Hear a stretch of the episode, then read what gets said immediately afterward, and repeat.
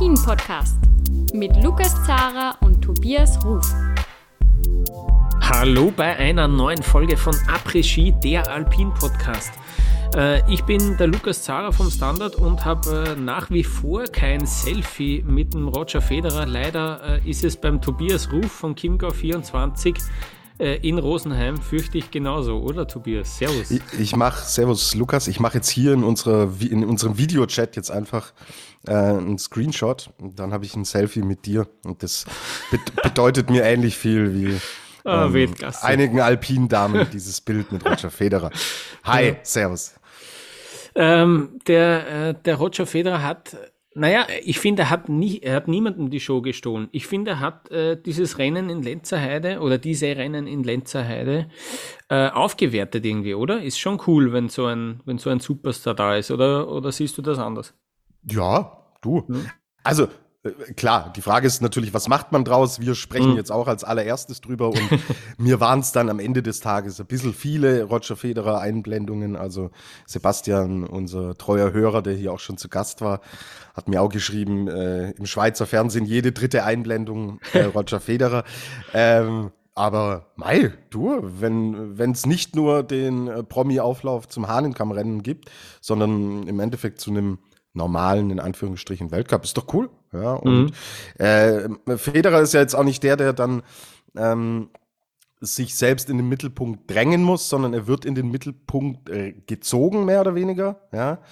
Äh, aber hat es super authentisch und cool gelöst. Hat ja selbst auch drüber gesprochen, so, ähm, dass er sehr, sehr gerne eigentlich Ski fährt, aber jetzt seit 15 Jahren oder so nicht mehr auf den Brettern gestanden ist, weil das Verletzungsrisiko einfach zu groß ist und dass es ihn schon juckt und es kribbelt und er schon Bock drauf hat und dass seine Frau und die Kinder begeisterte Skifahrer äh, sind. Deswegen, nö, mei, war, war doch schön zu sehen. Und ja, es passt so ein bisschen, äh, hat zur Aufbruchstimmung insgesamt gepasst, wenn man sieht, so mit Zuschauern und die gelöste Stimmung mhm. und so weiter, ähm, sind in den momentanen Zeiten auch schöne Bilder, mm, von denen man sich wirklich gerne ablenken lässt. Ja, und ich glaube, er hat ja wirklich, also auch, auch wenn wir dort gewesen wären und ihn gefragt hätten, hätte er gesagt, ja, es ist mir eine Ehre, mit euch ein Selfie zu machen. Also der hat ja wirklich, glaube ich, jeden Wunsch erfüllt dort und hat sich viel Zeit genommen, der Roger. Es war schon cool. Ähm, und ja, wahrscheinlich sieht man den Arnold Schwarzenegger in Kitzbühel auch so oft wie den Federer, äh, im Bild jetzt meine ich, im TV-Bild. Ja. Das ist halt dann so, dass man das äh, für Schnittbilder dann äh, oft hernimmt. Aber ähm, ja, äh, ich finde auch, er hat das dann irgendwie sehr, sehr, ja, überhaupt nicht aufdrängend äh, gelöst, äh, die, die ganze Aufmerksamkeit. war, ich fand's, ich fand's sehr cool und hat irgendwie ähm, hat auch alle, alle Läuferinnen irrsinnig gefreut, die den also, gesehen haben. Es war ja, war ja irre. So, ich bin dann irgendwann mal äh, am Sonntag gegen Abend mein Insta-Feed durchgegangen. Das ist ja Wahnsinn. Also, ja. sie haben alle haben sie dieses Selfie mit ihm gemacht. Ja. Alle, wirklich. Also, es war Voll. schon echt krass. Ja. ja. Ähm, aber das soll nicht das größte Thema heute sein. Äh, ich würde gern diesmal ein bisschen sozusagen sagen, was wir heute eigentlich vorhaben. Die Themen heute sind natürlich die Rennen in der Lenzer Heide. Äh, beinharte Rennen, aber wie ich finde, sehr, sehr coole Rennen. Äh, dann ähm, die die drei Rennen in Quidfiel mit teilweise überraschenden Ergebnissen und äh, einem ganz großen Rücktritt. Und dann haben wir noch äh, einen dritten äh, Themenblock vor, sozusagen. Äh, wir schauen nämlich auf den ÖSV. Was ist da los? Aktuell steht der ÖSV nämlich ohne Cheftrainer für Männer und Frauen für die nächste Saison da. Ähm, ja, wir, wir versuchen da ein paar Fragen zu klären, können nicht alle klären, aber können auf jeden Fall das sagen, was wir wissen. Ich würde sagen, äh, Tobias, legen wir los, oder? Ja, fangen wir an.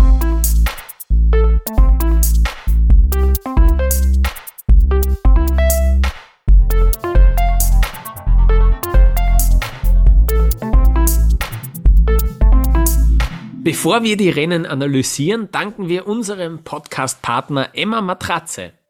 Lieber Tobias, äh, ich habe mich für ich habe für mein für mein Doppelbett zwei neue Matratzen bestellt, nämlich die Emma Original und das war schon notwendig. Die die alten waren schon etwas durchgelegt, sage ich jetzt einmal, nicht wirklich gemütlich einfach. Ähm, letzte Woche sind dann diese Matratzen geliefert worden.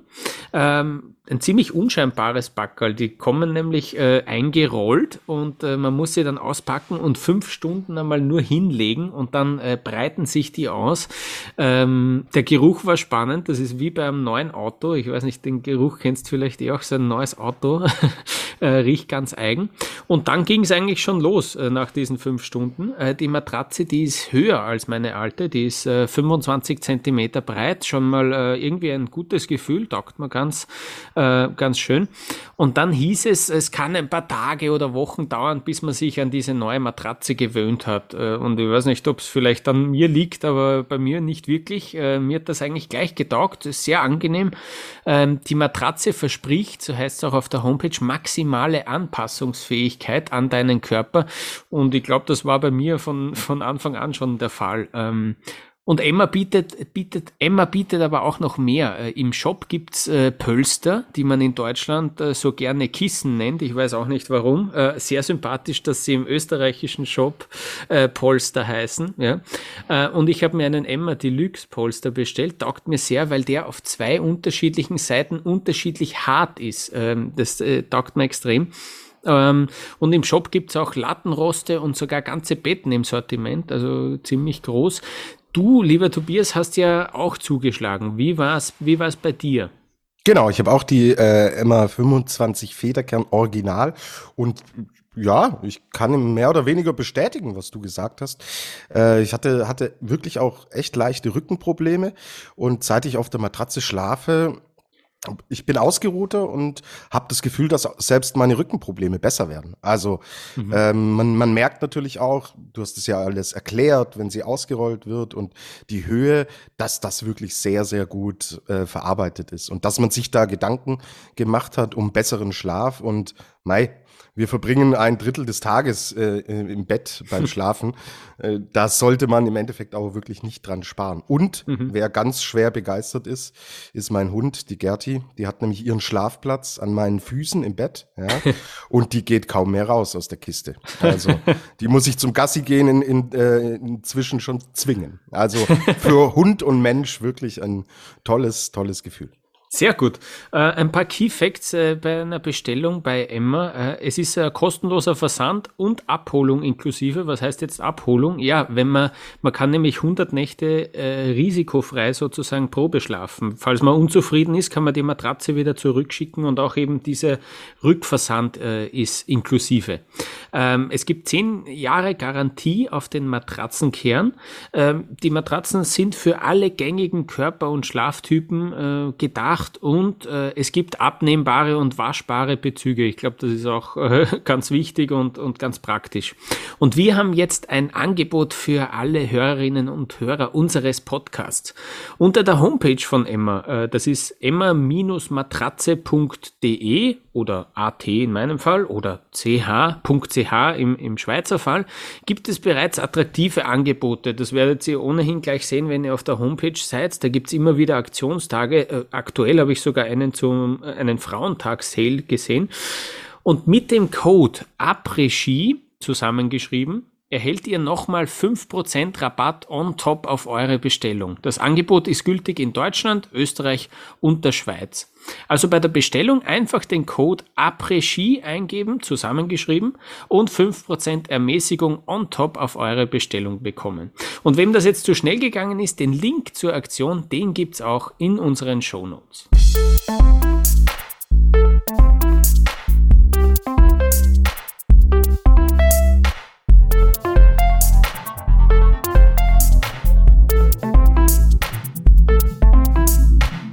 Ja, was für ein Wochenende für das französische Team in Lenzerheide. Zwei Rennen, zweimal hat eine Französin äh, gewonnen. Ähm, das war, das war ziemlich beeindruckend. Äh, zuvor noch, Tobias, äh, am Samstag gab es ja den Super-G und ich habe es noch nie erlebt, dass so viele tatsächlich auch das Wort äh, Angst in den Mund genommen haben. Ich habe das einerseits, ich habe das noch im Kopf, äh, die Ranghild Mowinkel, die hat das gleich im Ziel gesagt beim Abschwingen, das war scary. Und dann äh, später die Federica Brignone hat das im Interview gesagt, das war, äh, dass sie da tatsächlich Angst gehabt hat äh, oder sich, sich auf jeden Fall auch überwinden hat müssen. Das ist schon bemerkenswert, oder? Also diese Strecke in der Lenzer Heide, die ist, die ist wirklich ähm, äußerst tricky. Ja, das war wild. das war wild. Und äh, man sieht es ja im Endeffekt auch an der Ergebnisliste. So, wenn äh, 14 Athletinnen ausscheiden und äh, mhm. 33 ins Ziel kommen, pff, das hast du natürlich auch nicht alle Tage. Vor allen Dingen in einer Disziplin wie Super-G. Ja, das kann in einem Slalom, wo dann entsprechend riskiert wird und so, kann sowas schon passieren. Aber in einem Super-G finde ich das extrem viel. Ja, also es sind ja nur drei, die keine Weltcup-Punkte holen. Das ist äh, schon richtig krass. Und äh, ja, gut, aber Mai, es ist halt extrem anspruchsvoll gewesen und ähm, am Ende bringt man es runter. Wir haben Gott sei Dank die furchtbaren Stürze haben wir nicht gesehen. Ja, also dass wir hier die extrem schweren Verletzungen äh, da, da rausgezogen hätten. Auch sowas haben wir ja leider in der Vergangenheit erleben müssen. Ähm, deswegen habe ich da prinzipiell nichts dagegen. Mhm.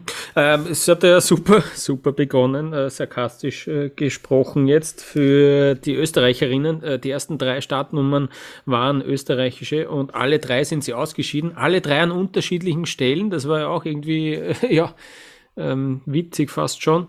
Ähm, und es gab natürlich diesen, äh, diese, diese Schlüsselstelle irgendwie in dem ganz extremen Steilhang. Äh, und den hat einfach äh, bemerkenswerterweise die Roman Miradoli am besten erwischt. Die hat dort einfach eine ideale Linie gefunden und das hat ihr dann letztlich auch, wobei nicht nur diese Stelle, die hat ja wirklich die, den ganzen Kurs dann eigentlich ähm, richtig bravourös gemeistert und die hat dann dieses Rennen gewonnen, Roman Miradoli. 38 äh, Hundertstel vor der Michaela Schifrin und 88 Hundertstel schon zurück die drittplatzierte Lara Gutberami. Äh, Roman Miradoli, ja, ähm, die wird, die wird nächste Woche 28, hat über 120 Rennen in, ihrem, in ihrer Karriere schon bestritten im Weltcup und war bis zu diesem Wochenende, äh, hatte sie einen fünften Platz stehen als bestes Resultat. Und jetzt hat sie da diesen Super G gewonnen. Wir haben einen Einspieler von ihr, was sie zu diesem Rennen sagt. Yeah, it was crazy to see the, the green light and more than one second in front of the other girls. Like it's, yeah, I, I didn't believe it before. Like it was crazy. I had not a good feeling all the first part, no speed. Like uh, I tried to to push and believe in myself like uh, until the, the finish line. I think it's a important moment. I think in my career and for all the French team like for all people who didn't believe in ourselves. I think we, we have a, a very beautiful group and good staff. We, we worked hard and it pays off finally. a really beautiful present for all my life. Like uh, with all I did before and all the difficult moments I passed, but it's uh, finally I I fight back to to be strong and I'm very happy. Roman Miradoli, 15 Monate nach äh, Kreuzbandriss im linken Knie, hat sie dieses Rennen, diesen Super-G in der Lenzer Heide gewonnen. Ähm, was hast, dir, was hast du sonst äh, von, diesem, von diesem Rennen noch mitgenommen, Tobias? Äh, War es auch, auch irgendwie dann neben der Überraschung von Miradoli diese starke Leistung von der Michaela Schifrin?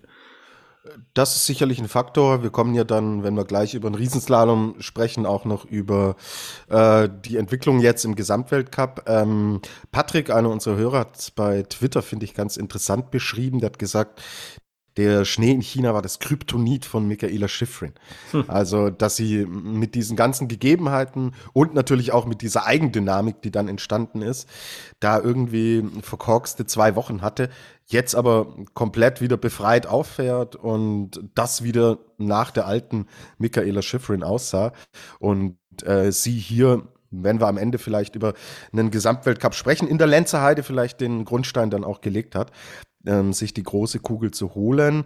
Das ist natürlich ein Faktor. Der andere Faktor, diese immensen Zeitabstände, ja spricht mhm. natürlich auch dafür, dass das kein gewöhnlicher Super-G war, weil äh, geteilter neunter Platz von äh, Laura Gauche und Federica Brignone 2,2 Sekunden auf die Bestzeit. Das ist ein Brett. Hm. Also Nakira Weidle, wenn ich ihr sage, ähm, sie wird im Ziel bisschen mehr als zwei Sekunden hinter der Siegerzeit, zurück, äh, Siegerzeit zurück sein, wird sie sagen, nee, bin ich nicht mit zufrieden.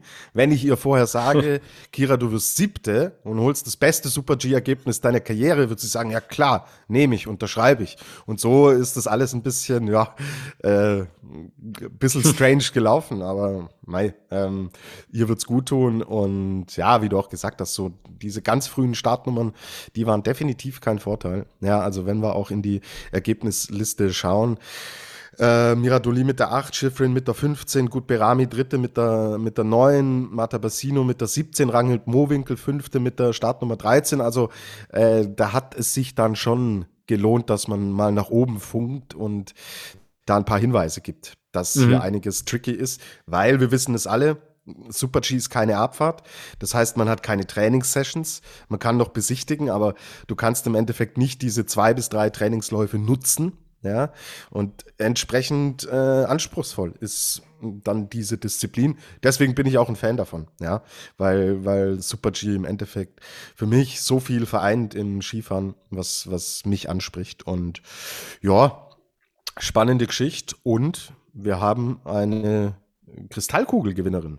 Genau, ja, äh, riesige Zeitabstände. Ähm, ungewöhnlich für einen Super-G, wo es eigentlich knapp hergeht. Und äh, dann haben wir auch so in der Gesamtwertung äh, in dieser Disziplin so einen großen äh, Abstand äh, ganz vorne, dass die Federica Brignone schon feststeht als äh, Kugelgewinnerin. Die ist dann am Samstag, ähm, jetzt suche ich sie gerade, ähm, mhm, ähm, ja, neunte, neunte, neunte geworden. Habe ich ja gerade gesagt, genau. sie war ja diese mit Laura Gosch zusammen. Äh, Sehr gut, ja, alten, genau, genau. Ja. Ich sollte dir noch viel besser zuhören. ähm, aber das hat ja dann gereicht. Die war ja natürlich auch irgendwie komisches Gefühl. Dann war es gar nicht so zufrieden, weil eben neunter Platz in einem Super-G, ja, das ist der Federica Brignone jetzt nicht wirklich, äh, ähm, da wird es jetzt nicht Freudensprünge kriegen, aber ähm, hat eben schon die Kristallkugel ein Rennen vor Schluss, ein Rennen vor den ähm, abschließenden Rennen in Courchevel mehr Maribel ähm, da, da schon gesichert. Ist auch echt bemerkenswert, wie sie sich aus dieser sehr schweren letzten Saison rausgezogen schon, hat ja. und in mhm. diesem Jahr echt wieder voll dabei ist und hier eine kleine Kugel holt. Ähm, sie hat zwei Medaillen mitgebracht aus Peking, also äh, Respekt. Das ist eine wirklich, wirklich gute Saison unter, wie gesagt, den Voraussetzungen, die natürlich alles andere als einfach waren. Weil man mhm. hat schon gemeint, so, hm, nimmt die Karriere jetzt vielleicht eine Wende hm, ins Negative, aber nein, sie hat sich da rausgezogen. Also bin ich überrascht, hätte ich in der Stärke nicht erwartet. Ja, absolut. Ähm, mir hat nicht nur dieser Super-G am Samstag gefallen, sondern äh, auch dieser, dieser Riesenslalom am Sonntag war dann äh, extrem cool. Eine relativ kurze Laufzeit, jeweils nur knapp über eine Minute, aber ähm, ich könnte mich nicht an einen cooleren Riesenslalom erinnern jetzt in der Saison. Also für mich war das schon das beste, das beste Rennen in dieser Saison. Irgendwie auch, ja, mit der Stimmung noch dazu. Das Wetter war perfekt. Ähm, und der Sport war irrsinnig, äh, irrsinnig spannend. Ja, sportlich gesehen. Äh, Tessa Worley hat dieses Rennen gewonnen. 29 Hundertstel vor Federica Brignone und die Sarah Hector 31 Hundertstel dahinter, äh, die ja in letzter Zeit diese Disziplin wirklich äh, dominiert hat. Also auch das war, auch das war irgendwie mit diesem Hang und natürlich mit diesem Steilhang ähm, da gleich nach wenigen Toren. Wir erinnern uns, dass da Lara Gutberami letztes Jahr abgeschwungen ist, noch vor diesem Steilhang, weil sie, weil sie mental nicht bereit war, sich nicht überwinden konnte. Also auch das wieder extrem trickreich und extrem schwierig äh, zu fahren. Aber ähm, fand, ich, fand ich einen großartigen Sport. Ähm, Tessa Worley überhaupt jetzt ähm, schon die zweitmeisten Riesenslalom-Siege überhaupt. Nur Vreni Schneider hat, hat noch mehr mit 20. Die hat jetzt, glaube ich, 16, die Tessa Worley. Ähm, also irrsinnig, irrsinnig lang ja auch schon dabei und äh, beeindruckend, was die, was die liefert.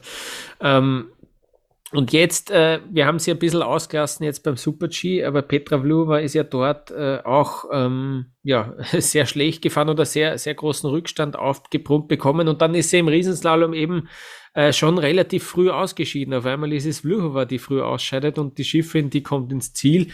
Äh, Michaela Schifferin ist dann Vierte geworden. Ähm, und auf einmal, Vlhova stellt sich dann auch wieder hin, stapelt wie so oft und, und gern tief und sagt, ja, das ist jetzt wahrscheinlich schon wieder eine kleine Vorentscheidung. Wie siehst du das? Also sie hat im Interview dann auch gesagt, so, ob am Ende eine Kugel bei rumkommt oder nicht, ist ihr relativ egal. Das Rennen, das sie gewinnen wollte, das hat sie gewonnen. Das hat sie so hm. gesagt. Ähm, sie hat es sehr entspannt. Sie hat so gewirkt, wie es innen aussieht. Wir wissen auch, wie ehrgeizig sie ist. Ähm, kann ich natürlich nicht beurteilen, aber ich glaube, du sprichst natürlich schon an. So jetzt ist es plötzlich äh, Vlhova, die früh ausscheidet. Ich glaube, wenn Schifrin tauschen könnte, wäre sie, wäre sie in der Lenzer Heide früh ausgeschieden und nicht in Peking. Ja, also ähm, ja. das große Saisonziel war Olympia, aber Mai, wenn du so nahe im Endeffekt dran bist, auch am Gesamtweltcup, ähm, willst du den schon holen? Ja, da kann sie mir nichts erzählen. Den ganz großen Druck hat sie natürlich durch äh, die Goldmedaille in Peking nicht. Ja, der liegt jetzt natürlich bei Michaela Schifrin. Und ähm, sich jetzt natürlich so ein bisschen in die in die Rolle des Au der Außenseiterin, der Jägerin, sich da erstmal so sozusagen, ja du, jetzt muss mal die Schiffrin liefern, ja, das, deswegen ist das eine Vorentscheidung. Es ist natürlich überhaupt keine Vorentscheidung, ja? da kommen ja noch viele Rennen, also ähm, deswegen ich glaube, sie fühlt sich da jetzt erstmal in der Position ganz wohl, wenngleich sie natürlich äh, kein gutes Wochenende hatte und sich das sicherlich mehr erhofft hat. Und wenn es ihr komplett wurscht wäre, dann wäre sie nicht an den Start gegangen. Also das kann sie uns nicht so ganz verkaufen, wie sie es tut. Hm.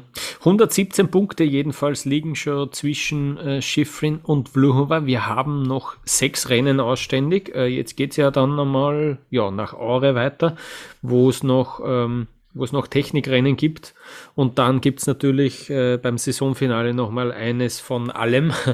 Und äh, ja, es ist für mich nach wie vor offen. Ich fände es natürlich jetzt ein bisschen schade, wenn das jetzt, jetzt habe ich mich doch recht, recht drauf gefreut auf dieses Saisonfinale und wenn das jetzt doch äh, schon zwei Wochen vor Schluss wieder eine klare Richtung einschlägt.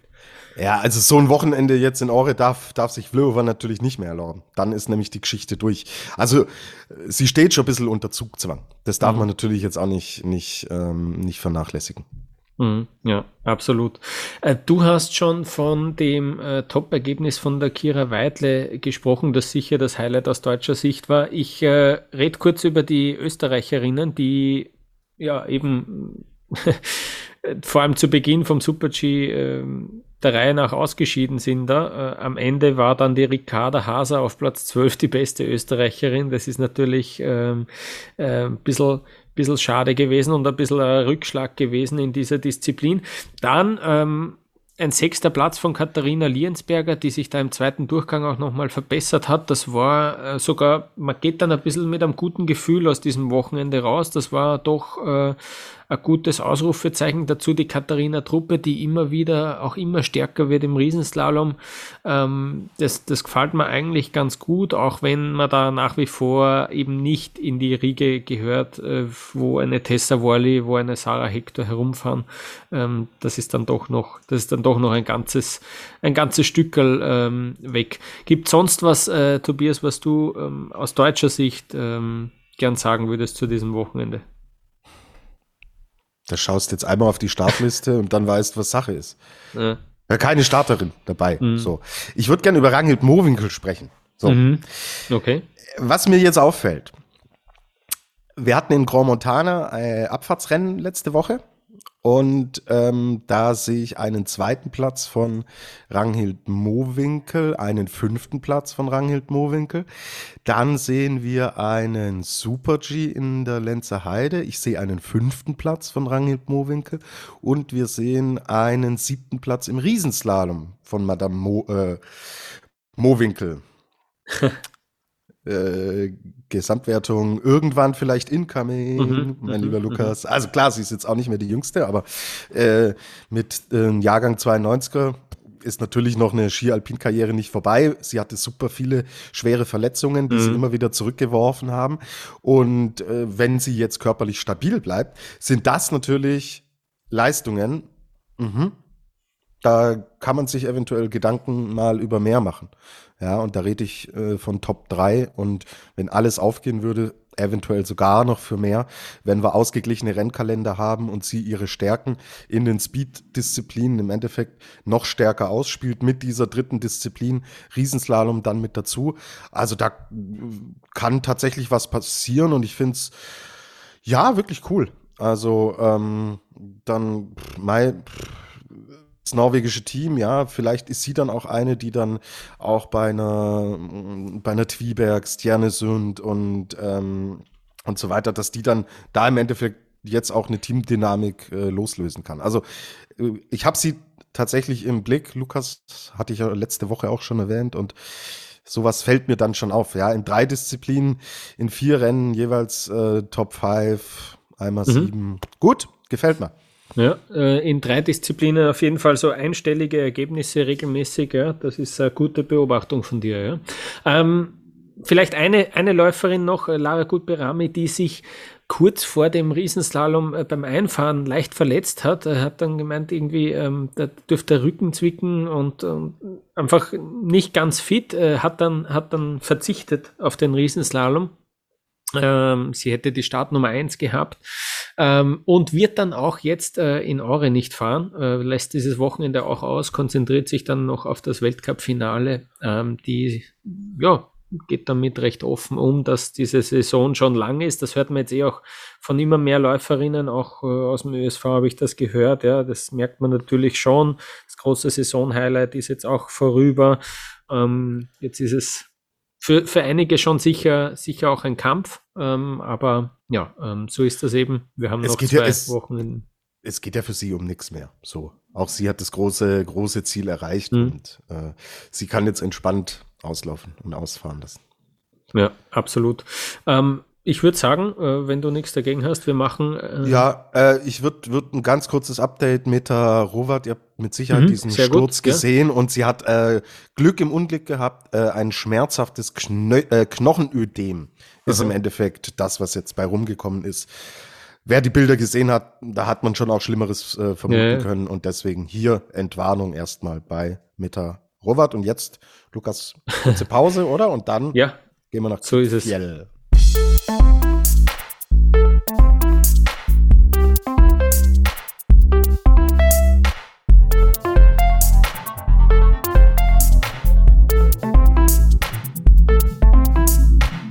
Wir schauen nach Norwegen, wir schauen nach Kvitfjell. Drei Rennen haben wir dort gesehen. Eine Abfahrt aus Beaver Creek äh, ist mitgenommen worden nach Norwegen. Zwei Abfahrten und ein Super-G.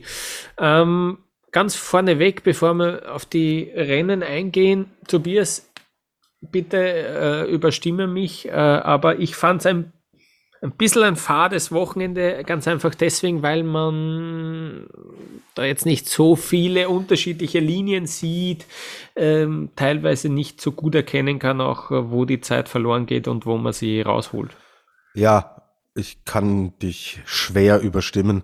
Das Einzige, was ich tatsächlich cool fand, dass man nicht nach dem 20. Fahrer mhm. den Fernseher ausschaltet und sagt so, Geschichte gelaufen, ja, gibt's ja, gibt's ja öfter, ja, kennen wir, sondern dass es hier im Endeffekt, ja, vor allen Dingen mit diesem, mit diesem Auftakt am, am Freitag, dass jedem klar war, äh, wir müssen hier auch bis, bis in die 40er Nummern müssen wir mit dabei bleiben. Das fand ich cool. Bei allen, äh, bei allem anderen stimme ich dir zu. Das stimmt, du hast natürlich recht. Vor allem äh, das Wochenende ist äh, ja sensationell losgegangen, äh, kann man glaube ich schon sagen. Ähm, die erste Abfahrt, die hat gewonnen der Nils Hintermann mit der Startnummer 17, aber nicht nur er, sondern auch der Alexander Cameron. Äh, der Cameron Alexander, jetzt habe ich denselben, jetzt habe ich denselben Fehler gemacht wie der OF, der den Cameron Alexander nämlich Alexander Cameron nennt. Ähm, und ich wollte, ja, äh, na super. Der, der äh, Neu Neureuter nennt Clement Noël immer Noël Clement. Ah, das ist auch nicht schlecht. das ist auch nicht schlecht. Ja. Das ist auch nicht Weißt du, so ja. wie man ja sagt, so, ah, der Huber Sepp. Ja. Genau, das Oder ist. Der, der, der Müller Siggi, so ist das der Noel Clement halt. So habe ich sie gemeint auch beim passt, Alexander Cameron. Passt, ja, also gut. der Cameron Alexander, der ähm, mit der Startnummer 39, äh, der Kanadier, der zu seinem ersten Weltcup-Sieg gefahren ist. Die Bedingungen natürlich haben ein bisschen noch geholfen, auch es ist ein bisschen wärmer geworden, was man so gehört hat. Äh, das macht den Schnee dann ein bisschen schneller zum Teil Aber ja, so wie du gesagt hast, äh, ist eine Strecke, wo man nicht so viel äh, rausholen kann. Deswegen liegt das Feld auch relativ eng beisammen. Deswegen waren dann auch noch diese Zeiten auch mit hohen Startnummern noch drin. Und äh, der Kanadier hat ähm, hat diesen ersten Weltcupsieg dort gefeiert. Ähm, jetzt enttäuscht uns bitte nicht, wir haben einen Einspieler von Cameron Alexander. Äh, hören wir kurz, was er zu dem Rennen sagt. I mean, usually I want to be the only one on the top of the podium, but today I'm not complaining. I'm not complaining at all. I just I just tried to give it everything I had. I, I mean I know I got speed here, so I mean all I had to do was just go out there and try and let go, be loose with it, look for arrow, a couple weeks ago, yeah, I won the Europa Cup, and my best result ever in World Cup two years ago was here. I was 10th, so. Okay. And I know if I give it my best, I got a good shot at a very good result, and that's what that's what I tried to do today. Die beiden, die haben gewonnen vor Matthias Meyer, der hat das Podium komplettiert mit 1200 Rückstand. Am Samstag äh, die zweite Abfahrt, Dominik Paris hat da gewonnen, hat dem Alexander Omot Kilde den Sieg weggeschnappt. 55 Hundertstel, das ist dann doch recht deutlich gewesen. Und auf Platz drei erneut der Nils Hintermann mit 81 Hundertstel Rückstand. Und ähm, ich nehme jetzt einfach auch gleich den Super-G noch mit dazu, weil dann hat es geklappt für einen Alexander Omotkilde mit dem Sieg in Quidfiel. Ähm, der hat den Super-G gewonnen vor James Crawford aus Kanada, 700 zurück und Matthias Meyer wieder 1200 zurück auf Platz 3. Ähm, Fangen wir noch kurz. Oh ja, bitte. Unterschlag mir bitte den dritten Platz von Beat Volz in der ah, zweiten Abfahrt gut. nicht, weil die war er und Hintermann, die waren ja zeitgleich. Sehr gut, ja, danke. Äh, du, du schaust gut mit. Ähm, die Kanadier, die taugen dir ja auch äh, extrem. Und jetzt äh, gibt's da ähm, jetzt äh, gab es da schon eine Olympiamedaille, eine recht überraschende. Jetzt gibt es einen Weltcupsieg, jetzt gibt es einen zweiten Platz wieder von James Crawford. Ähm, das ist schon, das ist schon cool. Man hört immer, die haben extrem wenig Geld, die haben im Vergleich zu früher ähm, gar keine Ressourcen mehr und äh, schaffen es aber trotzdem. Also da, das ist schon, das ist schon bemerkenswert. Absolut, absolut. Und erinnere dich äh, dran zurück, äh, Beaver Creek, Broderick äh, äh, Thompson, Thompson, weiß nicht, wie man mhm. ausspricht, der da äh, noch von und Andreas Sander das Podest, wie man in Österreich so mhm. schön sagt, das Podest weggeschnappt hat. Mhm. Ähm, also hier kommt ja auch noch ein Podestplatz im Endeffekt mit dazu, ja, der, der ein bisschen zeitlich zurückliegt, aber insgesamt verschiedene Namen und äh, verschiedene Erfolge. Cool. Super mhm. coole Geschichte. Ja. Also, du weißt, ich bin großer Fan ähm, davon zu sagen, wir fahren wirklich einen Weltcup. Und es ist nicht nur auf hm. Europa konzentriert. Und in Nordamerika ist da wirklich auch viel vorangegangen jetzt. Ja, wir sehen es ja auch bei den Amerikanern, wo wir mal einen Bryce Bennett haben, der gewinnt, oder äh, Ryan Cochran Siegel, der eine olympische Silbermedaille holt. Jetzt äh, tut sich in Kanada tatsächlich was. Und ja, man hat wenig Geld, aber mit solchen Leistungen wird man für Sponsoren natürlich interessant und dann kann da entsprechend hoffentlich eine Infrastruktur geschaffen werden, dass man auf diesen Leistungen aufbauen kann. Also sie haben auch innerhalb der kanadischen Strukturen jetzt, äh, was den Skiverband und so angeht. Ich weiß nicht, wie die aufgestellt sind, ob das so ist wie bei uns, äh, müsste ich mich mal einlesen. Aber sie haben da schon Werbung für sich gemacht, dass man in diesen Bereich, in die Alpinsparte, definitiv äh, gerade bei den Herren wirklich Geld investieren sollte, weil da ist Riesenpotenzial da und cool. Also wir alle lieben Underdog-Geschichten und ähm, wenn es nicht so ist, dass im Endeffekt nur die Bedingungen dafür sorgen, dass jemand gewinnt, sondern man das aus eigener Kraft im Endeffekt schafft und da auch ähm, Podestplätze und so äh, zusätzlich einfährt, mega cool. Freut mich. Absolut. Ähm, Potenzial ist ja grundsätzlich auch bei den Norwegern vorhanden und zwar äh, zur Haufe meistens. Äh, und beim, beim Kilde ist mir aufgefallen, der hat sich so sehr über seinen ersten Sieg da gefreut. Also wie dann, wie dann der Mottelmeier knapp dahinter war, der ist ja, der ist ja hochgesprungen, als ob's, als ob's ähm, wirklich das Allerwichtigste wäre. Ja, ja. Also für den war das verdammt wichtig, ähm, wie, wie der vorne geblieben ist. Das war richtig arg und auch eben dann auch wieder, wie der Crawford noch gekommen ist. Auch da ähm, hat er nochmal ordentlich gezittert. Das ist ein irrsinnig hoher Stellenwert für den. Klar, ich meine, äh, es ist zu Hause, ja. Ähm, Fans sind da, so äh, mega cool. Ja, und er gewinnt natürlich dadurch auch die Kugel, die Super-G-Wertung. Also, das ist ja der Doppelpack, den er da schnürt und äh, ja, mega, mega emotional und super schön und cool zu sehen. Also mir hat's getaugt, gerade diese mhm. Emotionen dann da hinten raus. Der Crawford, boah, da hat, da hat er richtig gezittert, der Busch, gell? ja, absolut.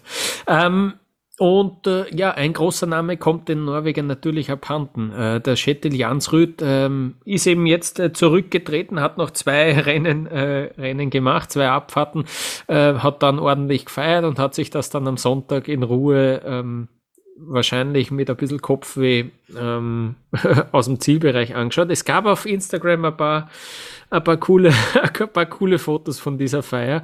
Und natürlich war das Windal, äh, der Axel Lenz Windal auch da und war auch in erster Reihe dabei. Ähm, beim Feiern, nämlich äh, da, da, da lässt er sich auch nicht nehmen. Ich habe jetzt nochmal nachgeschaut, äh, Tobias. Der Jans Rüth, der hat tatsächlich, der hat mehr Siege im Weltcup als, als Amot und als Schüss. Ähm, Okay, Gut, krass. es gibt natürlich auch ein paar mehr Rennen wahrscheinlich im Vergleich, ja, über die, mhm. über die Jahre. Zum Beispiel hat der Jansrud auch ein Parallelrennen gewonnen einmal, ja. Das gab es damals natürlich nicht.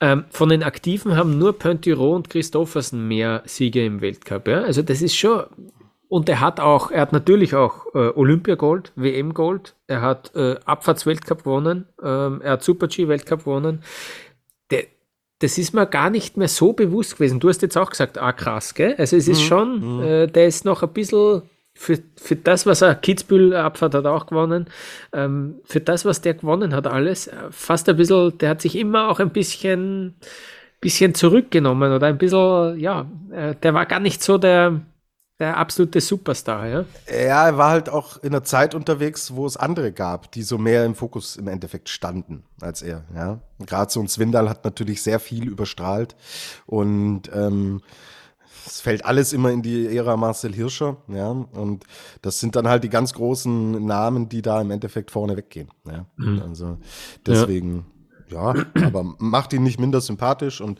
habe ihn auch mal sprechen dürfen bei Olympia 2018. War extrem cool, sehr reflektiert und ja, guter Typ und ich glaube, der kann nicht nur gescheit Skifahren, der kann auch gescheit feiern. Ja, also da, ja, äh, da machen wir bei den Norwegern eh keine Sorgen. Na, eh nicht. Ja. Eh nicht. Ähm, ja, 2010 hat er auch noch eine Olympiamedaille im Riesenslalom gewonnen, der, also auch, auch in der Disziplin, ähm, da hat er zwar nie ein Weltcuprennen gewonnen, aber auch da war er äh, zumindest zu Beginn äh, sehr, sehr stark. Ähm, ja, also ein, ein großer Name, der da jetzt äh, zurückgetreten ist.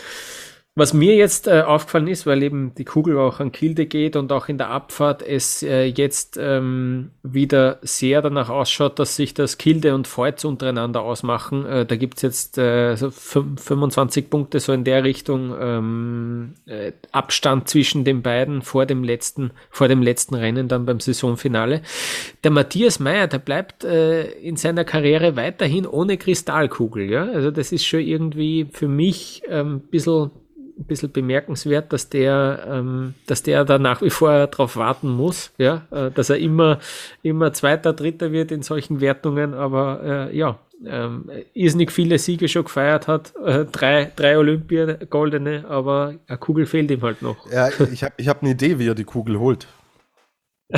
Du machst einfach 18 Olympische Spiele in Folge in einer ja. Saison. Ja, dann, dann, holt er dir jede Kugel. Ja, stimmt. Ja. Äh, vorzeitig, ja. Wahrscheinlich. Dok Dr. Thomas Bach findet bestimmt eine Idee, wie man das vermarkten kann. Also, wenn der das Sehr jetzt gut. hört, äh, äh, Grüße an dieser Stelle, ja. Thomas, ja. dann ein paar Scheine gehen dann an uns hier. Stimmt, ja. der hört uns sicher zu, ja. Unbedingt, ähm, ja. Sehr gut, ja. ja. Ähm, trotzdem natürlich, Matthias Meyer zweimal dritter Platz, zwei Podestplätze an diesem Wochenende auch wieder ähm, ja, äh, sehr stark. Wir haben ja. Was ist mit Kriechmeier, Lukas? Kannst du, hast, gibt's irgendeine Erklärung, warum es in der Saison echt nicht wirklich so, also er hat natürlich mal Wengen und so schon Ausschläge nach oben, aber er war mhm. ja auch diese Konstante in der letzten Saison. Mhm. Was weiß man, woran es hakt, was, was nicht stimmt? Na, ähm, sagt er selber auch, ähm, sagt er selber auch, dass er sich äh, in diesem Jahr deutlich mehr erwartet hat. Natürlich nach äh, Doppelweltmeister, ähm, Sportler des Jahres ist er bei uns. Ähm, der, der wollte da auf jeden Fall äh, die Kugeln attackieren, gewinnen, im besten Fall beide Ähm, ja, das ist, ähm, das ist, er kann sich selber nicht so ganz erklären, glaube ich. Äh, das Wochenende hat auch jetzt wieder ganz schrecklich begonnen. Da gab es irgendwie einen Materialfehler. Da redet er auch nicht so intensiv drüber, aber da ist er, glaube ich, nicht einmal in die Punkte gekommen oder auf jeden Fall äh, sehr weit abgeschlagen gewesen im ersten Rennen. Ähm, und dann, ähm, ja, geht es so dahin. Ähm, es ist, es will nicht so ganz, es will nicht so ganz klappen. Ich finde ja trotzdem, der er fährt ja, er fährt ja, er fährt ja richtig gut. Es sind jetzt gar nicht so immer die groben Fehler dann dabei ähm, ja, es ist ganz schwer. Ne? Also ich, ich kann da auch, ich kann da auch keine Insights geben beim Vincent Griechmeier und ich glaube, er ist selber, ähm, er ist selber intensiv auf der Suche danach, woran es hakt, ja. Mhm. ja. Ähm, Gibt es noch irgendwas äh, aus deutscher Sicht? Ich habe gesehen, der Simon Joch habe ich so im Kopf jetzt noch, ohne es vor mir zu haben. Ja, äh, super, super. Mit der Startnummer, er war auch einer in dieser ersten Abfahrt, der mit der Startnummer 44 sogar, ja, mhm. auf den siebten Platz noch nach vorne gefahren ist. Äh, hat das Weltcup-Finale das sind ja nur die besten 25 in der Disziplinwertung. Äh, wir haben nur noch ein Abfahrtsrennen, das hat er leider knapp verpasst. Aber nein, äh, der ist die große Hoffnung für die Zukunft. Und wenn man jetzt auch wieder sieht, was die in Anführungsstrichen älteren Erfahrenen machen, boah, das ist eine Saison echt zum Abhaken. Ja. Also so ein Romet Baumann pendelt sich regelmäßig um die 15 ein. Das war in der letzten Saison fünf bis zehn Positionen besser. Mhm. Andreas Sander ist völlig von der Rolle. Ähm, da geht es nicht mal mehr äh, zu großen Teilen in die, in die Weltcup-Punkte. Also der Vize-Weltmeister der Abfahrt ist nicht beim Weltcup-Finale dabei. Aha. Und das sehr deutlich. Er ist 33. Mhm. in der Abfahrtswertung. Boah, das ist schon heftig. Also da muss man jetzt wirklich alles auf links drehen und das sind super viele Komponenten, Material, Kopf, äh, irgendwas scheint ja, scheint ja auch in der Vorbereitung. Irgendwas scheint nicht gestimmt zu haben. Ich weiß es nicht. Das bin ich gespannt, wie sie das aufarbeiten und aufwerten. Und ja, ähm, deswegen ist genau sowas mit Simon Joches so extrem wichtig und dass ein Thomas Dresen wieder zurückkommt, weil wenn du alles, alles auch nur wieder auf eine Schulter dann legst bei, bei Dresen und die Schulter ist nicht die allerstabilste, wie wir wissen, hm. äh, wird es schwierig. Deswegen freut mich das mit, mit Simon Jocher. Sowas, sowas bringt ihn natürlich dann auch nach vorne. Er hat jetzt das Weltcup-Finale ähm, tatsächlich knapp verpasst als 27. Wer weiß, mit Verletzungen oder Corona kann da vielleicht noch reinrutschen, wünschen wir niemanden. Und ja, Peppy Ferstl auch tatsächlich ein ganz, ganz solides Wochenende hingelegt. Ähm, und ja, jetzt äh, sollen die, sollen die Burschen nochmal das, das letzte Rennen dann im, im Endeffekt, die letzten Rennen in Courchevel fahren.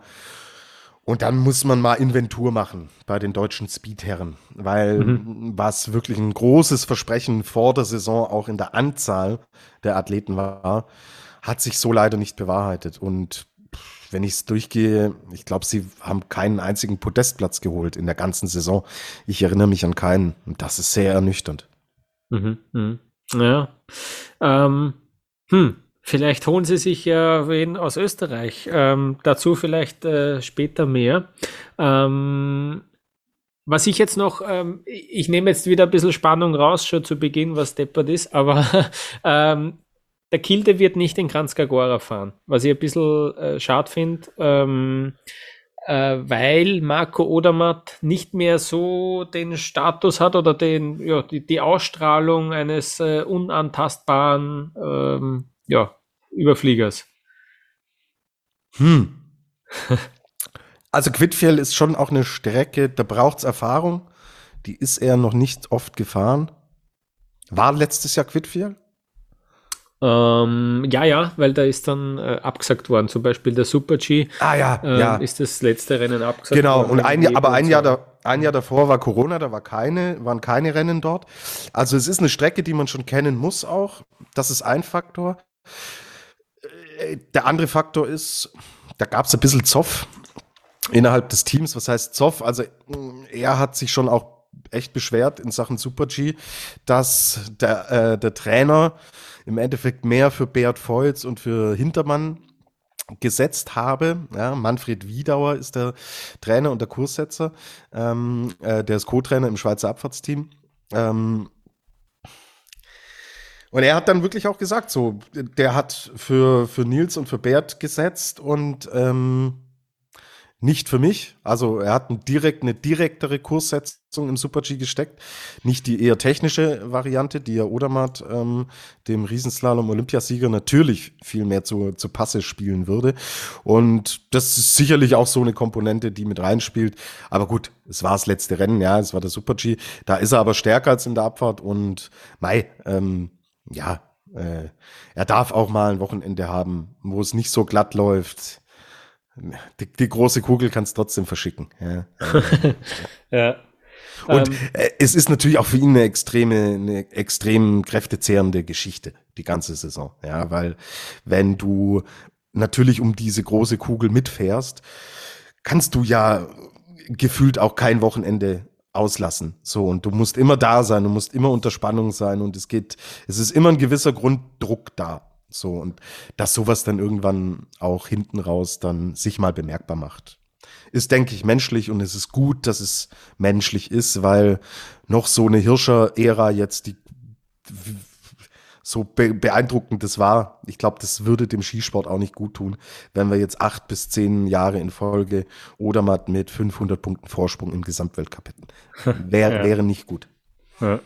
Ähm, 189 Punkte sind jetzt Abstand. Ähm, und äh, in Kranzkagora gibt es zwei Riesenslaloms, äh, habe ich jetzt nochmal nachschauen müssen. Ähm, gar, kein, gar kein Slalom. Den Slalom gibt es ja ähm, schon Mittwochabend in Flachau noch. Ähm, und äh, genau, und dann eben das Saisonfinale in Courchevel Meribel, wo es einmal alles gibt.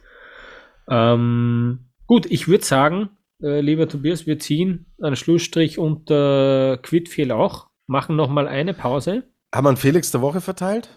Ähm, noch nicht, können wir jetzt sofort machen. Na, dann ich glaube, wir, haben ich, ich, ich glaub, wir haben dieselbe Idee nämlich, oder? Ach so, ich würde den, dem kanadischen Team geben, so stellvertretend. Okay, sehr gut. du, ja. Jetzt du deine Idee? Ich habe äh, ich hab doch noch eine andere Idee. Wir haben das nämlich schon intern mal beschrieben. Äh, der Eric Arvidsson, ein US-Amerikaner ah. im Speed-Team, der ist im Training in Quidfiel so knapp am Felsen vorbeigekracht. Dafür hat er vollkommen das äh, Sturznetz dort äh, mitgeräumt. Es gibt so eine Kameraeinstellung, wo sie extrem knapp an der Kamera vorbeifliegen und wo man eigentlich nicht so wirklich sieht, aber man sieht nur, dass sie extrem knapp am Netz, äh, rechts vom Netz landen. Und genau bei dieser Stelle ist er im Training ins Netz reingeflogen. Gut, dass er ins Netz reingeflogen ist, weil links davon ist sofort der Felsen. Also das ist, das hat irrsinnig arg ausgeschaut. Auf Instagram kann man sich diesen Trainingssturz noch anschauen. Boah, das war ein Meter weiter links und der wäre da in den Felsen gekracht, glaube ich. Also unglaublich. Und wenn das kein Felix der Woche ist auch, der hat da erst nicht viel Glück gehabt, ja. Eric Arvidsson, äh, Legende. Ähm, dem ist nichts passiert, der ist, der ist aufgestanden und äh, mit am Kopfschütteln davongegangen, weil er sich geärgert hat über seinen Fehler. Das war eine verrückte Szene im Training. ja. Ähm, gut, aber äh, dann jetzt die Pause und dann widmen wir uns noch äh, ein bisschen ausführlicher den ganzen Personalrochaden im ÖSV.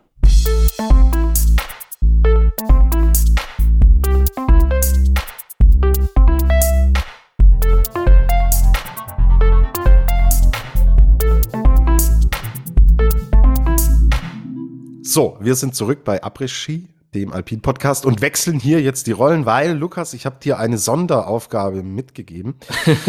äh, es tut sich einiges im österreichischen Skiverband. Mhm. Äh, wir haben sehr, sehr viel Diskussionen jetzt auch gesehen. Man hat viel gelesen. Ich fand mit Worten, die sehr klar waren, dafür, dass man es öffentlich kommuniziert, dass da einiges im Argen liegt. Und nimm du uns doch jetzt mal mit, was genau ist passiert, welche Position betrifft es. Und dann mhm. würde ich sagen, gehen wir später vielleicht auf ein paar Hintergründe ein. Mhm. Ähm, ich, ich beginne mit dem, was wir, was wir wissen und was wirklich äh, gesicherte Information ist, sozusagen. Äh, Herbert Mandl, das war die erste Meldung in dieser Woche. Herbert Mandl kommt zurück zum ÖSV. Das war früher jahrelang äh, Cheftrainer bei den Frauen, äh, mit wirklich den ganz großen ÖSV-Frauen gearbeitet, äh, früher schon einmal. Und der soll die Gesamtverantwortung für den Alpinbereich übernehmen. Äh, der war zuletzt Akademieleiter in Tirol und übernimmt eben jetzt diese, Gesamt, diese, diese Rolle Gesamtverantwortung für den Alpinbereich. Diese Rolle hat aktuell Patrick Rimmel inne. Das ist irgendwie schon ein Mann im Hintergrund, den kennt man jetzt nicht so gut, finde ich. Ähm, tritt jetzt nicht öffentlich regelmäßig auf. Ähm, der verliert dadurch einmal diesen, diesen Job. Also der muss dann, müssen es dann schauen, ob es den irgendwie, wo sie den weiter ähm, behalten können und wollen. Der Patrick Rimmel, der war früher in Kanada lange und in den USA dabei, hat auch mit Von und Mancuso lang gearbeitet, also auch ein, ein erfahrener Mann eigentlich. Und dann, ja, jetzt das Konkrete oder das wirklich äh, Interessante, dann ist der Christian Mitter, der Cheftrainer bei den Frauen gekommen und hat gesagt, er hört auf mit Ende der Saison. Und dann wie das, wie das oft so ist, ja, der Vertrag läuft einfach aus, da ist jetzt nichts, ja, will halt einfach nicht mehr und äh, ähm, ich finde, er widerspricht sich ein bisschen, aber dazu kommen wir gleich. Und dann äh, eigentlich, glaube ich, eh nur einen Tag später hat es geheißen, auch der Andreas Puelacher, der Cheftrainer bei den Männern, hört auf. Ähm, und ja, das ist schon spannend, dass es jetzt bei beiden eben hm, so weit ist, dass sie nicht mehr weitermachen. Ähm, wo man auch sagen muss, und das ist auch noch gesicherte Information jetzt, also der Zeitpunkt nach Olympia, ähm, drei Jahre vor einer Heimweltmeisterschaft in Saalbach, ähm, etwas Neues aufzubauen, dann neu zu starten, ist ja grundsätzlich äh, schwer in Ordnung, glaube ich. Ein guter Zeitpunkt wahrscheinlich und äh, macht auf jeden Fall Sinn. Aber dass es dann eben doch, ja, ähm, so viel ist, ähm, ist, ist spannend. Ja? Absolut. Also es ist ein Zeitpunkt, der im Wintersport natürlich immer gerne gewählt wird. Mhm. Ja? Weil da beginnt im Endeffekt die Olympiade. Das ist die Zeit zwischen Olympischen Spielen. Sehr gut. Und da hat man natürlich jetzt auch Möglichkeiten, Dinge neu aufzubauen und zu strukturieren. Ähm, also im deutschen Biathlon gibt es jetzt einen neuen sportlichen Leiter zum Beispiel. Das ging sehr sauber über die Bühne und da hat man sich bedankt für die gute Arbeit und ähm, es hieß, dass Bernd Eisenbichler, der Sp ehemalige sportliche Leiter, da aus freien Stücken aufhört und Felix Bitterling jetzt von, vom Weltverband IBU das Ganze dann übernimmt und man da jetzt perspektivisch dann in Richtung ähm, 2026 was aufbauen will. Hast du das Gefühl, ich habe es nicht, dass das beim österreichischen Skiverband genauso eine saubere und normale Trennung, die man ja zu entsprechendem Zeitpunkt rational auch ganz äh, nüchtern begründen und durchziehen könnte. Hast du das Gefühl, dass das eine so rationale Geschichte ist im ÖSV? Habe ich schon deswegen nicht, weil zum Beispiel der Andreas Puelacher das zugibt. Es gab harte, aber faire Diskussionen. Also ganz blöd sind sie ja nicht und äh, gehen da jetzt mit Kritik. Das würden sie nie tun. Ähm, ähm, aber es gibt immer so zwischen den Zeilen schon etwas und da sind wir jetzt eben dann im Bereich von, was wir nicht mehr wissen, sondern was wir teilweise interpretieren und was wir eben auch einfach nur hören. Ähm, Andreas Poelach hat gesagt, es gab eine harte, äh, aber faire Diskussion, ähm, vor allem mit äh, ÖSV-Sportdirektor Alpin, Toni Giger. Und da ist jetzt auch schon, es gibt einen Gesamtverantwortlichen für Alpin, es gibt einen Sportdirektor für Ski Alpin, ähm, es gibt einen Cheftrainer Frauen, Cheftrainer Männer. Also es gibt, es ist eigentlich auch äh, ziemlich äh, spannend. Ich würde das Organigramm, also ja, das kann man ja eh auch sehen auf der Homepage, aber ich würde es halt auch gern mal ein bisschen besser verstehen noch. Irgendwie ist das ja alles immer, ja, das steht halt dann da, was, was macht da wirklich wer ganz genau. Gibt ja dann noch im Präsidium auch ähm, äh, soll der Patrick Ortlieb jetzt sein? Also es gibt ja die Roswitha Stadlober, die ist die ÖSV-Präsidentin ähm, seit gar nicht allzu langer Zeit noch. Aber da heißt es auch, dass der Patrick Ortlieb noch eher für die Alpinen auch eine große Rolle äh, übernommen hat. Ähm, ähm, ja, also die haben alle, die arbeiten alle dran irgendwie. Und das ist dann auch, äh, der Christian Mitter hat dann auch gesagt, schau, das ist, äh, es wird ist nicht professionell gearbeitet, aber das Problem beim ÖSV ist hin und wieder, dass man dass man ein bisschen zu viel macht und nicht zu, ein bisschen mehr auf die Basics schauen wäre nicht schlecht. Ähm, das ist also auch, er hat auch nur angedeutet, aber natürlich nennt er da überhaupt keine Details. Und dann sagt der Christian Mitter auch noch, ich hätte gern, dass ich wieder mit motivierten Athletinnen oder Athleten zusammenarbeite. Und dann fragt man natürlich, okay, aber ist das leicht im ÖSV nicht der Fall? Nein, nein, das habe ich ja nicht gesagt. Das sind natürlich auch alle sehr motiviert, aber ich will halt, dass, aha, aber warum sagt er das dann? Also irgendwie ist das schon auch, ähm, Christian Mitter gilt auch als äh, sehr direkter Typ. Das haben jetzt auch noch äh, Sportlerinnen gesagt über ihn, sehr direkt. Aber sie haben alle gesagt, das ist sehr schade, dass er geht. Die sind natürlich auch nicht, ähm, ja, das sagen natürlich auch das, was man sagen sollte in so einem Zeitpunkt. Ähm, ähm, was spannend war, ist, dass es, dass es nicht den Athletinnen gesagt hat der Mitter. Also er hat, er hat das dann den Medien gesagt und äh, er hat das so erklärt, das wäre sehr kompliziert, dauert dauert einen ganzen Tag, bis es jeder einzelne Athletin sagt. Deswegen lieber gleichzeitig und über die Medien. Das finde ich auch. Äh, also, hä? Äh, naja. Äh, äh, ratscht er da mit jeder Athletin ja. drei Stunden. Also ja. macht man ja, ja nicht. Ja. Da, das, da kann man sich ja zehn Minuten zusammensetzen. Teambesprechung, Ganze, ja, und, ja. Oder eine Teambesprechung machen. Ja, sie alle, alle zusammenholen, zur Not über einen Videocall und dann ist gut. Ja, Ganzen dann ist Tag, die, ist, ne? die, ist die Geschichte erledigt. Also, ja, habe ich auch gelesen und Mhm. Fand ich auch, fand ich strange, genau. ja. Ähm, und was, was so von den Athletinnen noch kommt, ist, äh, das Timing war ein bisschen unerwartet. Das ist jetzt doch so ja, äh, vor dem drittletzten Rennwochenende in der Saison kommt, ähm, war spannend.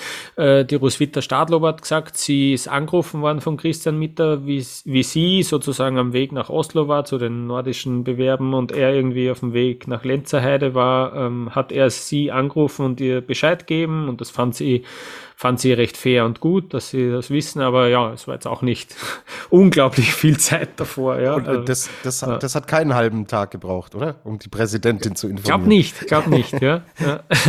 glaub nicht, ja. Also, ja, da, da ist schon, da ist schon irgendwas. Ähm, es soll auch, also es, ja, man kann das nicht festmachen, es gibt keine, keine Beweise, keine Gründe, aber dass es mit Toni Giger auch äh, einen sicher übermotivierten Menschen gibt im Amt des Sportdirektors für Alpin beim ÖSV ist bekannt. Und äh, ja, das ist, spielt vielleicht auch eine Rolle. Was glaubst du, welche, welchen Einfluss könnte das Sportliche spielen? Also mhm. es ist jetzt ein bisschen spekulativ, aber mein Gefühl gerade bei den Damen in, im ÖSV, es ist nichts vorangegangen. Ja, mhm. also mit Abstrichen Katharina Linsberger sehe ich keine Siegfahrerin im mhm. österreichischen Skiverband bei den Damen.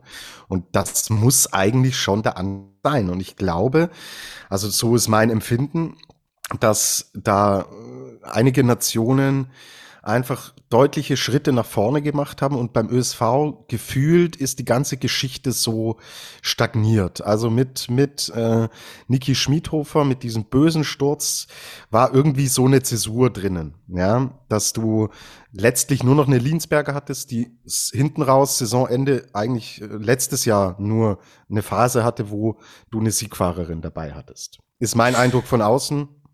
Mhm.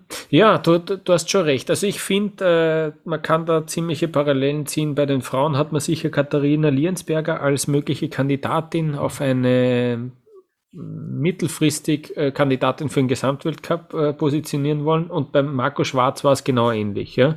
Das sind die zwei und bei beiden hat es halt einen Vorfall gegeben. Marco Schwarz hat sich den Knöchel verletzt. Äh, Liensberger ist mit Corona irgendwie dann nicht mehr zurechtgekommen, einige Male krank gewesen. Das ist halt bei beiden irgendwie in die Hose gegangen. Und dann, ähm, ja, sonst gab's jetzt, ähm, ich finde, wenn ich so überlege, wer sind so die Aufsteiger beim, Aufsteiger beim ÖSV in dieser Saison, das ist Daniel Hemmetsberger hat sich etabliert als als guter Fahrer im Speed. Er ist jetzt kein, hat jetzt nicht drei Rennen gewonnen, aber er ist ja, er ist jetzt da vorne dabei.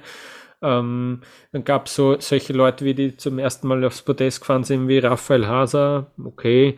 Bei den Frauen, die Conny Hütter, die nach äh, der zigsten Verletzung äh, siegen kann wieder. Aber es ist halt keine, keine junge Athletin. Da gibt's halt so, bei den Frauen gibt's dann so ähm, austauschbar im Sinne von, was die Platzierungen halt betrifft. Dann ist wieder die mal vierte Ja, ja. jetzt bei dem Rennen, dann ist die, dann springt die andere ein. Also da gibt's halt immer wieder welche, aber jetzt keine, keine überragenden, äh, dann, ja, die, die regelmäßig jetzt um Siege mitfahren.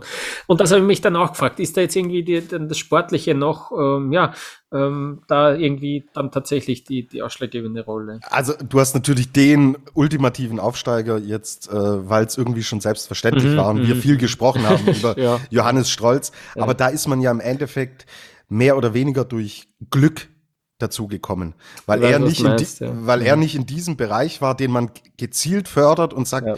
das sind gezielt Athletinnen, Athleten, die wir an die Weltspitze führen wollen. Und der Johannes Strolz hat es mehr oder weniger aus eigener aus eigener Kraft äh, geschafft, sich da oben äh, reinzubeißen. Aber genau diesen Kader, den du äh, weiterentwickeln willst, da ist gefühlt nichts vorangegangen.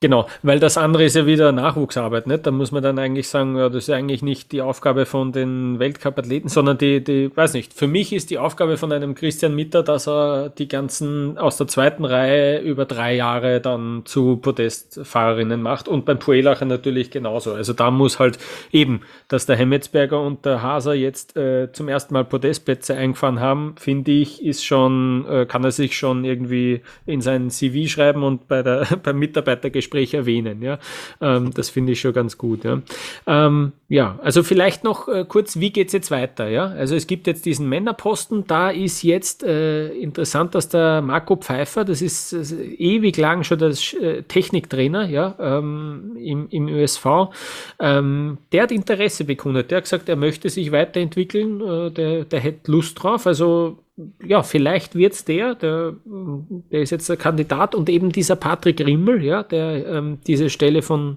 Herbert Mandl, die, der, die Stelle, die der Herbert Mandl jetzt macht, äh, dass der Patrick Rimmel vielleicht die Frauen übernimmt, ja, als Frauenposten.